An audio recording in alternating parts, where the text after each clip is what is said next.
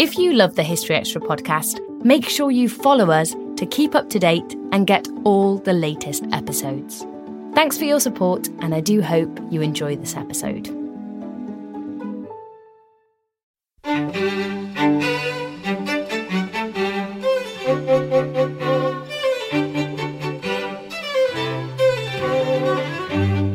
Hello and welcome to the History Extra podcast from B B C History Magazine, Britain's best-selling history magazine.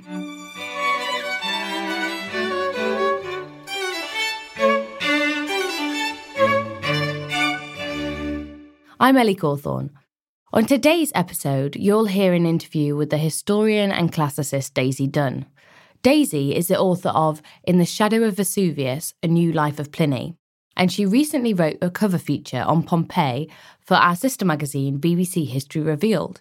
The editor of B B C History Revealed, Charlotte Hodgman, spoke to her to find out more about the ancient volcanic eruption and the town that it destroyed. So you've written um, a piece on Pompeii in, in our, our recent issue.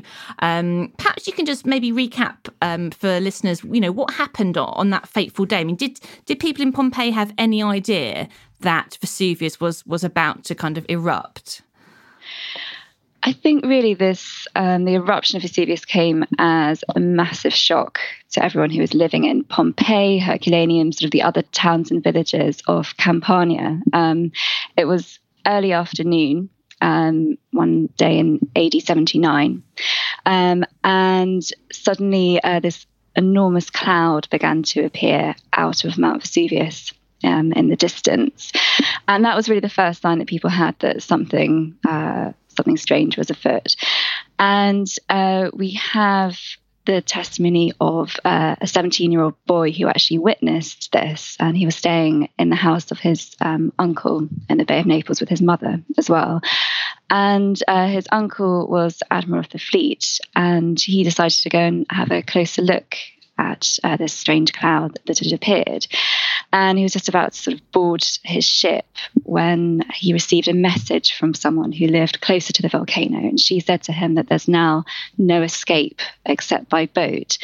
So really quite rapidly, uh, the, the situation deteriorated. And uh, Pliny the Elder, as uh, this, this man was called, um, decided to sort of launch a rescue mission and sail across the Bay of Naples with uh, his fleet of boats to try and rescue people. And there was really no indication that uh, this was going to happen. I mean, for the previous few days, there'd been earth tremors, um, mm. but earthquakes in this part of the world were really, really common. So people didn't really think there was anything uh, significant about those. And people didn't know that Vesuvius was a volcano. Um, at the time, it hadn't erupted for seven hundred years. It had been dormant for seven hundred years. So people just thought it was a mountain. And it was really richly covered in vineyards um, because this is a great sort of wine-growing uh, region. So people had no idea. So it was a complete, they were completely taken unawares by it. Mm. And you, you you mentioned just now that um, that Pliny's friend said that there was no way out apart from by boat. Um, mm. So, did, did, why why was that? I mean, did did did it, when the eruption started, because this massive cloud came up, didn't it? And um, and then kind of the uh, it kind of collapsed on itself. Um, it was it was it that that kind of stopped people leaving? Uh, or was it or was it kind of they didn't have time to leave? What what was kind of preventing people from going? Well, there was a mixture um, of things, really. Um, the cloud was the first indication. So I think in that cloud stage, people would have had some warning and time to leave. Um, but soon this cloud began to rain pumice down heavily upon them. And this pumice was raining so heavily um, that it actually formed island-like masses on the water. So anyone who was trying to escape by boat found that they were actually sort of impeded uh, by the pumice itself. There was also the problem that uh, sort of the wind direction uh, was wrong uh, for quite a few people who were trying to get away. Um, so Pliny the Elder and his fleet actually found they wanted to try and reach uh, this friend who'd asked for their help, but they found that they couldn't get close enough because of this pumice that was floating all across the water. So they had to put in somewhere else instead. And they put in at a port town near Pompeii, which is called Stabiae. Okay. And, and I found this quite remarkable that he actually then stays the night, doesn't he? And stays in um, Stabiae um, rather than kind of leaving. Um, and actually that, that was kind of to, to prove his downfall, really, wasn't it? It was. Um, poor old Pliny the Elder. Um, he, he sort of... I think initially he really was just curious about this cloud. Um, he was um, a natural historian as well as admiral of the fleet and had written this encyclopedia of natural history. And it was really clear to me that he obviously wanted to make some observations about uh, this cloud. Um, but once this turned into a rescue operation, obviously that wasn't a priority anymore. And so once he'd reached Stabiae, he he bumped into another friend of his, and he really tried to put him at ease and tried to carry on as normal as much as possible. So you sort of hear of him uh, having dinner with him and having a bath and then sort of spending the night at his villa. But that night is actually crucial. Um, it's during that night that uh, the earth tremors that they felt for days actually intensify to such an extent they realised that if they stay inside that villa, they could well be trapped. Um, the whole villa could come down on top of them. So they decide to escape while they can. And Pliny the Elder has this ingenious idea of getting pillows, strapping them to their heads, and then venturing out uh, into the danger zone. So the pillows hopefully sort of soften the blow of all this debris that's now falling uh, mm. from the cloud they've seen on the previous day. And he came to uh, the, the coast, and he was hoping really to try and find a way out. Um, but the wind was against them. The sea was very, very wild uh, because of the circumstances. And he just found himself Um, unable to escape, and he seems to have died by being asphyxiated by um, the volcanic cloud um, mm. on the beach. I mean, that's one of the interesting things is, is the length of time, um, because I think when you imagine Vesuvius erupting, you think, you know, it erupts and then sort of there's, there's, you know, lava cascading through Pompeii, and you know, and that, that's what kills everybody. But actually, there was sort of a good twenty-four hour period, wasn't it, when it was sort of building up to this big, you know, the, the sort of the lava and all that sort of thing. And actually, a lot of people died through sort of suffoc- like you say, suffocation um, mm. from the from the, all those poisonous gases. Um, do we? I mean, do we know how many people actually died, or, or, or you know, did, did many people manage to escape? This is a really difficult question to answer, partly because. Um, A lot of this area still has yet to be excavated. Uh, so we don't know how many bodies, human remains, still remain uh, unfound. Um, what we do know we, in, in Pompeii, um, about a thousand uh, bodies have been found, and sort of estimations of, of the the population size of Pompeii at this time vary, but some people sort of say between ten to fifteen thousand lived here. So that would suggest that the majority of people did escape, um, but it's very difficult to, to sort of mm. say uh, exactly how many. And of course, Herculaneum, which was the was a neighbouring town, was actually closer to Vesuvius, wasn't it? Um, and that's yeah. also quite a famous um, uh, sort of town that has been that's you know, has been excavated. Um, was that you know was that? I suppose that was worse off than I guess than, than Pompeii. Why is it that Pompeii is kind of the, the, the, the city that kind of resonates with people so much? Um, it's difficult. I mean, I, I think Herculaneum is fascinating. I mean, out of sort of the two to visit, I find Herculaneum, you sort of get a truer sense almost of what it was like to live um, in a Roman town. Um, Herculaneum really bore the brunt of the eruption because I think it's about seven kilometres from Vesuvius, so incredibly close. Mm. And the people living there, um, sort of famous stories in the nineteen eighties, they, they didn't think that many people had died there, but suddenly in the nineteen eighties, they looked in uh, these sort of boat stores they have had along sort of what used to be the shore, and uh, they found uh, a lot of uh, skeletal remains of, of people who'd sort of tried to save themselves by piling inside these shelters for protection. Um, and they found that a lot of those skeletons belonged to women and children. Um, and a lot of the men would have given up their places and sort of died on the beach um, instead. I find, I mean, Herculaneum is absolutely sort of haunting uh, place to visit. I think Pompeii is almost overwhelmingly large. Mm. Um, you sort of walk around and you're sort of seeing incredible things. But I think Herculaneum is just that little bit more manageable. So I think it, it deserves to be on sort of every tourist map, really, mm. just as much as Pompeii does. Um, you, I mean, you mentioned that you kind of get a, a real sense of of Roman life um, in from Herculaneum. What what in particular kind of, you know, strikes you or, or ha- has been found there that, that kind of gives you that impression? I think the grandeur of it is really surprising, even though it's a smaller place. So the sort of population size we think is more like four to five thousand compared to sort of ten to fifteen thousand of Pompeii. Um, but the villas which have been excavated there are something else. Um, there's one in particular, uh, the Villa of the Papyri, or Papyri, um, which actually contains uh, the largest collection of Greek and Roman sculptures uh, ever found in one building, as well as uh, the oldest surviving library from the Greco-Roman world. Um, and it just, it's enormous, and it goes on and on and on and on. And you just find uh, it's full of these incredible uh, works of art, uh, mosaics, sculptures. And it's not alone. I mean, there are sort of several others. Um, I think it was real sort of uh, attraction for sort of the wealthy people to have these great maritime homes with wonderful views uh, looking out to sea. Uh, so you get a real sort of sense of uh, this kind of luxury that existed there uh, mm. before this terrible disaster. And you, going back to, to Pliny the, the Elder, um, who, kind of who was was he quite well known? Um, he must have been quite, if he was admiral of the fleet, he must have been quite well known um, across the region. Yes. I mean, he was sort of um, amazingly versatile as a man. So he was born sort of around A D twenty-three, twenty-four.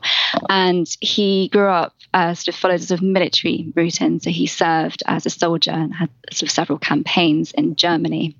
Um, and then became a historian and sort of documented uh, sort of the German wars, um, lots of his own sort of experiences uh, there. And then sort of became sort of most famous for this encyclopedia of natural history, which really encompassed sort of everything that was known at the time, or at least everything that they thought they knew. And a lot of the time he was wrong. And sort of you can read the encyclopedia today and think, how could he possibly think that about women or whatever, or childbirth or whatever mm. else? Um, but it was sort of, he, he was a great figure for sort of wanting to preserve everything uh, that had been found. I think he was very conscious of the fact that human memory only lasts so long, and he kind of saw it his duty to record as much as he possibly could, whether that was history, natural history, um, as well as sort of having this great military career um, mm. and sort of serving. Uh, he, he served the emperors um, as well. Uh, he was in the sort of imperial administration uh, before he became admiral of the fleet in his later years. And you can see why then he would have been interested in going to to investigate the The, the big cloud that he saw. Um, his nephew, um, also Pliny, um, he sensibly uh, stayed, didn't he, um, to, to continue his studying um, while his uncle went, which was a very sensible uh, plan in, in the long run. Um, what he, he inherits, doesn't he? He inherits um, his uncle's uh, library and all his documents and things like that. What does he go on to do? Does he follow a similar sort of path to, to, to Pliny the Elder? Um, he, I think he really very, very much sort of wants to take uh, his life in his own direction. He's very conscious of the fact that he's living in the shadow of this great figure, his uncle. Mm. And he takes, he inherits his name effectively. He's actually sort of adopted posthumously by his uncle. So that's why he's known as uh, Pliny the Younger, um, even though that's his maternal uncle. Um, and he tries to carve out his own career, really. He immediately joins um, a law court in Rome. Uh, it's a civil court, and sort of specialises in wills and inheritance. Uh, and he becomes a senator as well. And he establishes himself really for sort of taking on uh, sort of a, a series of, of legal cases. Um, also, the fact that he's living in very difficult times. Um, I think we all sort of think of Nero as being sort of the the real uh, terrible sort of emperor at the time. Mm. But Pliny the Younger sort of finds sort of the new Nero in Domitian. Um, and Domitian uh, was uh, the emperor that he had to serve uh, sort of for a considerable time uh, in the Senate of. And it was just a very, very difficult time. I mean, he... Domitian put to death um, a series of Stoic philosophers, for example, who, who Pliny counted as friends. And Pliny is kind of implicated in this um, because of his position uh, in the Senate. And the astonishing thing really that, that makes Pliny the Younger special is he actually wrote um, a lot of letters, and these have been preserved.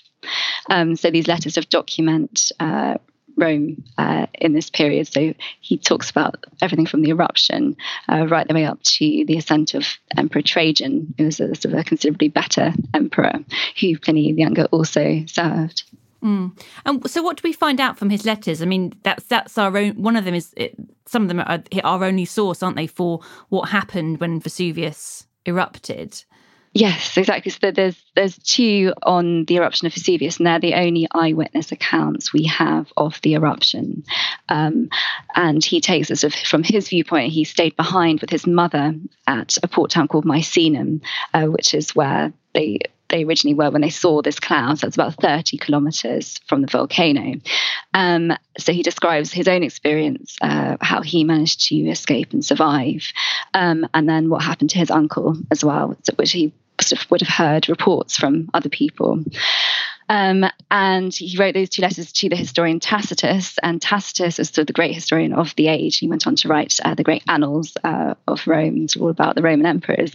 And he was about five or six years older than Pliny. So they, there's a sort of series of letters between them, which are very interesting, uh, sort of document uh, sort of the ins and outs of, of Rome and the age. Um, other sort of highlights there are um, the first sort of pagan source on Christianity, because uh, Pliny the Younger was actually dispatched by Trajan to a Roman province in the east, in what is now Turkey, in his later years. And it was kind of an administrative role. Um, but Pliny the Younger uh, encountered Christians there for the first time. And he was completely bewildered. He'd never really come across them sort of face to face, and he was quite sort of taken aback and didn't know what to do. And he actually took it upon himself to to uh, question, and in some cases torture um, and put to death the, the Christians that he encountered. So it's a very, very dark side mm. of Pliny, which comes as, I think, a real shock. It comes to at the end of the ten books of his letters. You come across this letter and you think, gosh, this is such a different viewpoint from, you sort of build up a picture of who Pliny the Younger was, and then you come across that and you have to sort of change uh, how you feel about him rather. Yeah. Yeah. Um, and what does he sort of, does he shed any light on sort of day-to-day life, the kind of, you know, the the mundane things of it, or, or does he kind of more concerned with, you know, politics and, and things like that that are going on in the empire? It's a real mixture, and I think that's why the letters are so interesting. And so one minute you can be reading about uh, sort of the nitty-gritty of the politics, the next he's sort of waxing lyrical about his fruit trees. Um, he, one of the things that Pliny the Younger actually collected, as it were, sort of villas across Italy. He's almost like a property developer in his own time. He had sort of villas around Lake Como, which is uh, where he was born, uh, one in sort of modern Perugia, one on the west coast of Italy, one in Rome.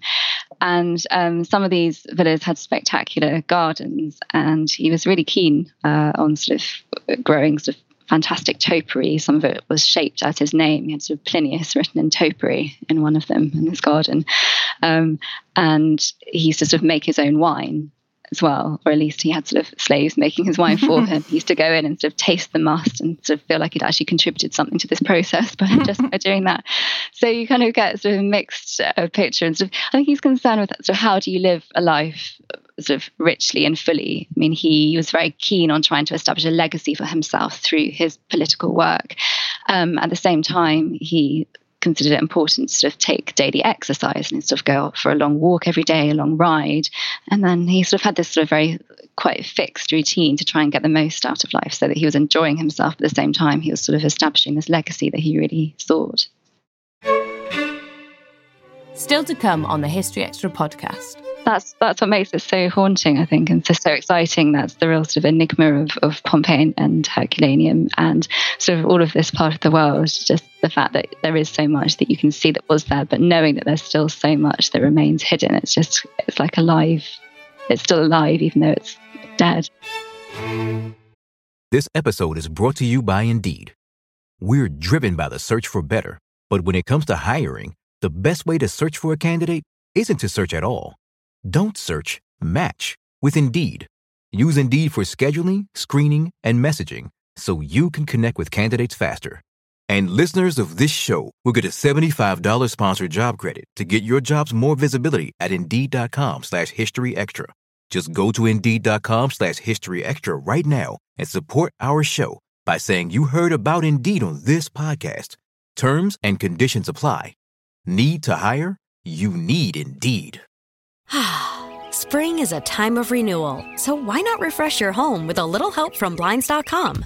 Blinds dot com invented a better way to shop for custom window treatments. There's no pushy salespeople in your home or inflated showroom prices. Free samples, free shipping, and our one hundred percent satisfaction guarantee can put the spring back into your step and into your home, too. Shop Blinds dot com now and save up to forty-five percent. Up to forty-five percent off at Blinds dot com. Rules and restrictions may apply. Um, and so he, he lived, um, is it, sorry, was it Mycen- Mycenae you said he lived in? So he, he lived most of the time in Rome. Um, Mycenae was where he was staying when he was, uh, when he saw the eruption. And he does actually return to Pompeii, doesn't he, um, later in his life. Um, yes. Tell us a little bit about that, because it, what struck me from your the, the writing was is how the area had kind of revived. This is the real surprise. I mean, he, he says... Um, Probably about twenty, thirty years later, um, he goes to stay with a friend in sort of the area. We're not sure if it's exactly Pompeii or if it's, it's nearby. So it's in that neck of the wood. Um, and I think as a historian, you, you look at the letters and you think, okay, he's going to say something about how worried he is about going back to this region where his mm. uncle had died. Nothing. You don't find anything like that. Um, he doesn't express any concern about revisiting the place. In another letter, he tells us that he, his wife um, had been unwell, and she actually decided to go to that region as well. And he was all for it, because even though the eruption was sort of twenty, maybe maximum thirty years uh, previously, uh, this area had kind of regained its reputation as one of, sort of having immense health benefits and being very, very fertile and very good for sort of recuperating from a lengthy illness. And that's sort of astonishing. I think you sort of you imagine sort of Pompeii and Herculaneum being absolutely sort of obliterated mm. um, by this disaster. And I think it sort of takes, we now know, at, at least twenty years for vegetation to return uh, to this sort of hitherto very, very green area. Um, But sort of as soon as it does, people are um, going back there um, and obviously sort of revitalising uh, everything that, that sort of it, that it was, and sort of rethinking of it, uh, thinking of it again as an area which was incredibly healthy um, and sort of bountiful. Mm. Was there any? Did anyone try and rebuild in either of the two towns? So in Herculaneum or, or Pompeii, did anyone, did anyone come back to, to actually live there? Not directly on um, the areas that were sort of uh, the heart of the cities before. But I mean, one of the poets, there's a poet called Statius, who sort of says he's actually from Naples. Um, and then he said he's sort of amazed that he thinks people already sort of going to forget um, what uh, what had happened, like with the disaster, because people are starting to sort of build, I guess, slightly further out, but they're still sort of coming to the same area. And he mm. thinks as soon as it's going to look completely green, people are not going to remember this tragedy at all. And that's just incredible, because like you say, you know, today when you visit, you know, you see you see the ruins and it, it's all kind of quite, quite, you imagine it being quite barren, don't you? And, and sort of no one ever coming back. Um, mm. So to think of people kind of going back to that area so soon after it happened. Um, yes. But, yeah, I yeah. think it's just because, I mean, Campania itself, and we're not talking stuff about the actual sort of epicenters of the, the ancient cities. We're talking about sort of the, the broader area, mm. which was still sort of affected by um, the volcanic eruption. It was just, see, it was amazingly fertile. And that was partly to do with uh, the, the volcano itself. I mean, I think uh, one of the ancient historians actually talks about the fact that Mount Etna um, in Sicily is very, very fertile at the soil, and is very, very good at sort of um, growing vines and things um, because of the sort of the volcanic nature uh, mm. of the soil. And I think the same is clearly true of um, Vesuvius.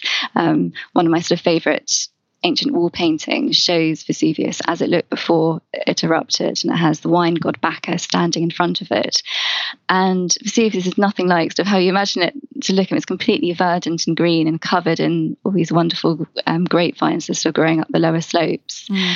And I think there's sort of temptation to sort of, you know, um, embrace um, Campania again as as a sort of very, very healthy region was just too much. What do we know where? I mean, only a few thousand pe- people have been found, haven't they? Or few um, have been found, or their remains have been found in Pompeii, but had a quite large population. Do you, what happened to the, the sort of refugees who had to flee the city? Did they were they sort of catered for? Were they did the, did the Roman government step in and, and help them? Uh, we know that um, so. The emperor at the time of the eruption was Emperor Titus, um, and he'd only been emperor for a few months, really, when, when this eruption happened. But he immediately got to work to try and help um, those affected by the disaster. So he actually hastened to the Bay of Naples and he set up a sort of panel of senators who'd be put in charge of sort of restoring um, what was possible to be restored and sort of raising funds to aid the relief effort. And uh, the point is that, the, that he was sort of adamant that the, the, the the privy purse would not benefit from the disaster uh, whatsoever. And you have to sort of appreciate, I mean, how much he had on his hands, because we think of this sort of affecting um, the Bay of Naples, which it did, but we also know that volcanic dust was actually carried as far as Egypt and Syria as well. So, and sort of Rome was affected by it at all. They saw sort of went very, very dark during the eruption. So, and this this dust over time actually was said to have um, spread sickness and pestilence um, among the survivors. So the emperor really had a huge project on his hands, really, to try and uh, restore and and salvage and really help the survivors as much as he could. Mm, yeah. Um, and presumably Pliny's, uh, Pliny the Younger's mother uh, got out. She went with her son. Yes, she she seems to have survived, and then we never hear of her again in Pliny the oh. Younger's letters. So, but yeah, she she definitely survived. Okay. Um, and then it, it isn't really until the nineteenth century, is it, that um, that Pompeii's really kind of is rediscovered. Um, how how did how how was the, the sort of city found again? Um, it was a sort of a series of processes. So um, as early as the late sixteenth century, we hear of an Italian architect who actually stumbles upon the ruins of Pompeii while he's actually just digging a canal.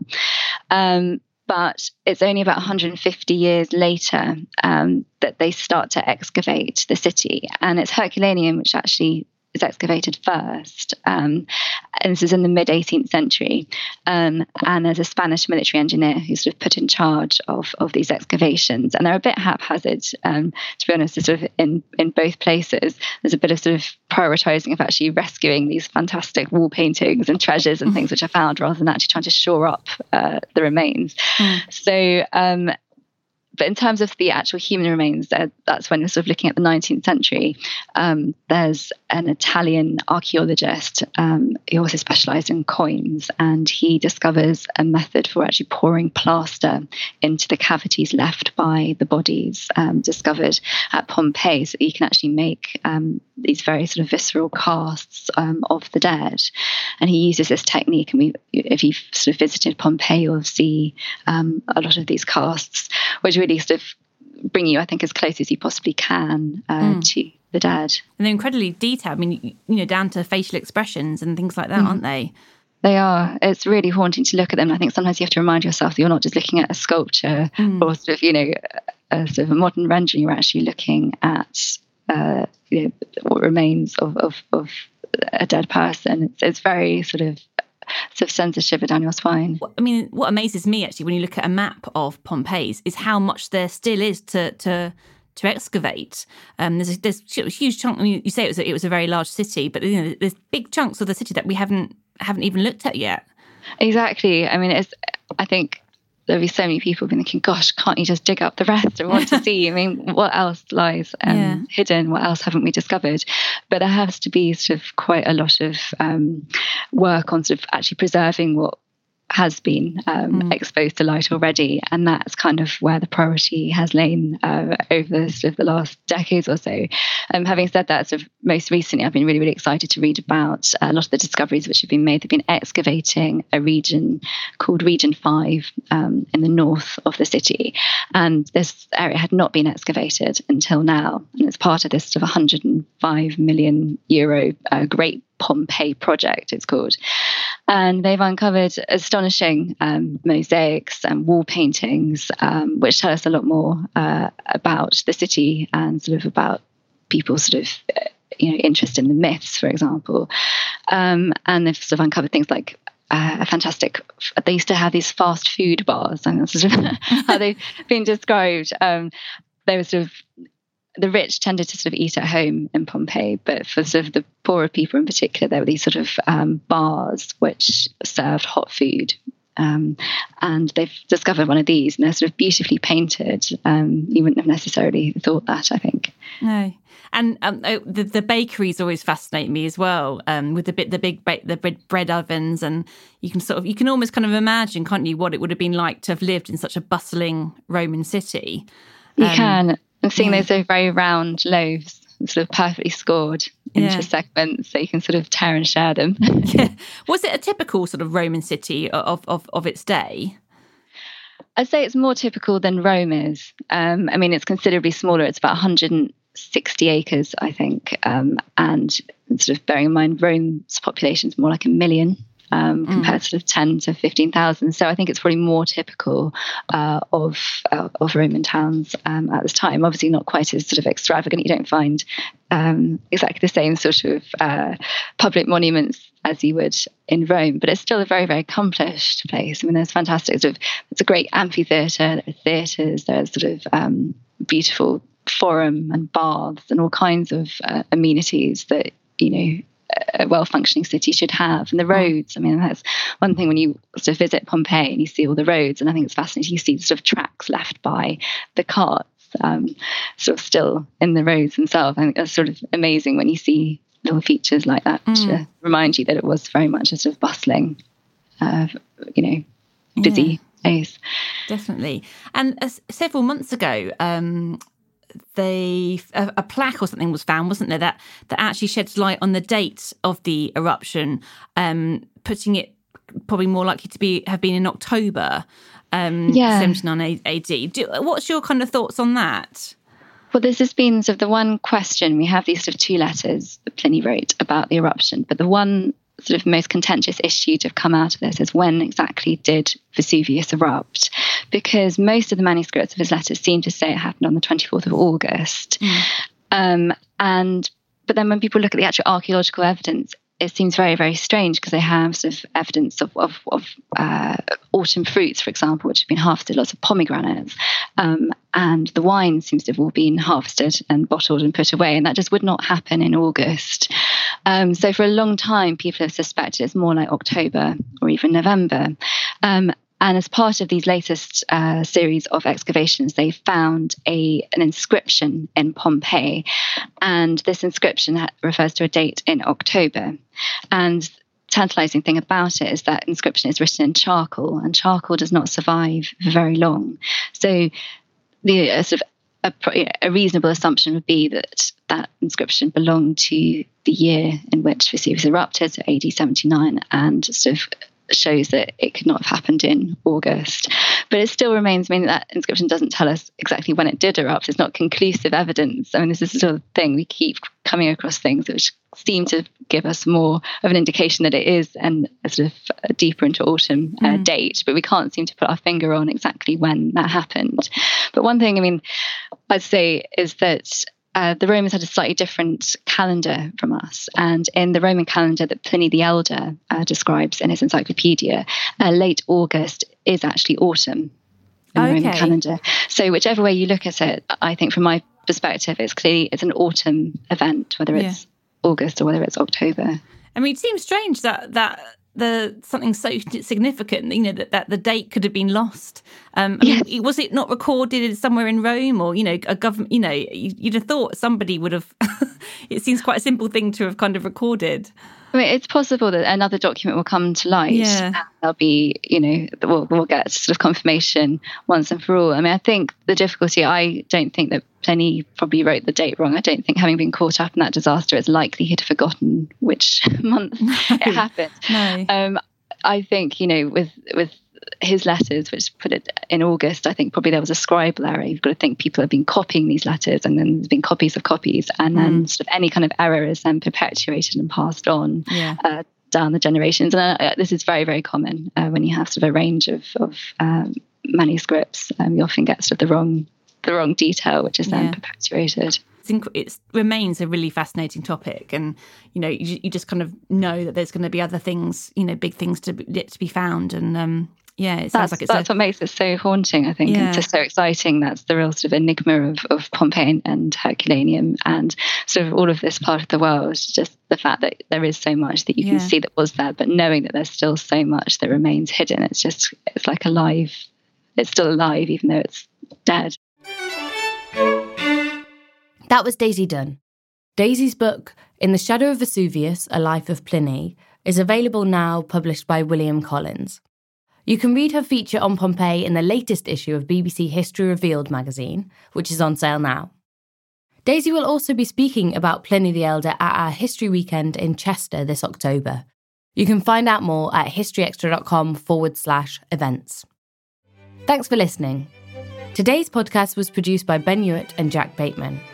We'll be back on Thursday when Henry Hemming will be discussing M I six's secret campaign to bring America into the Second World War.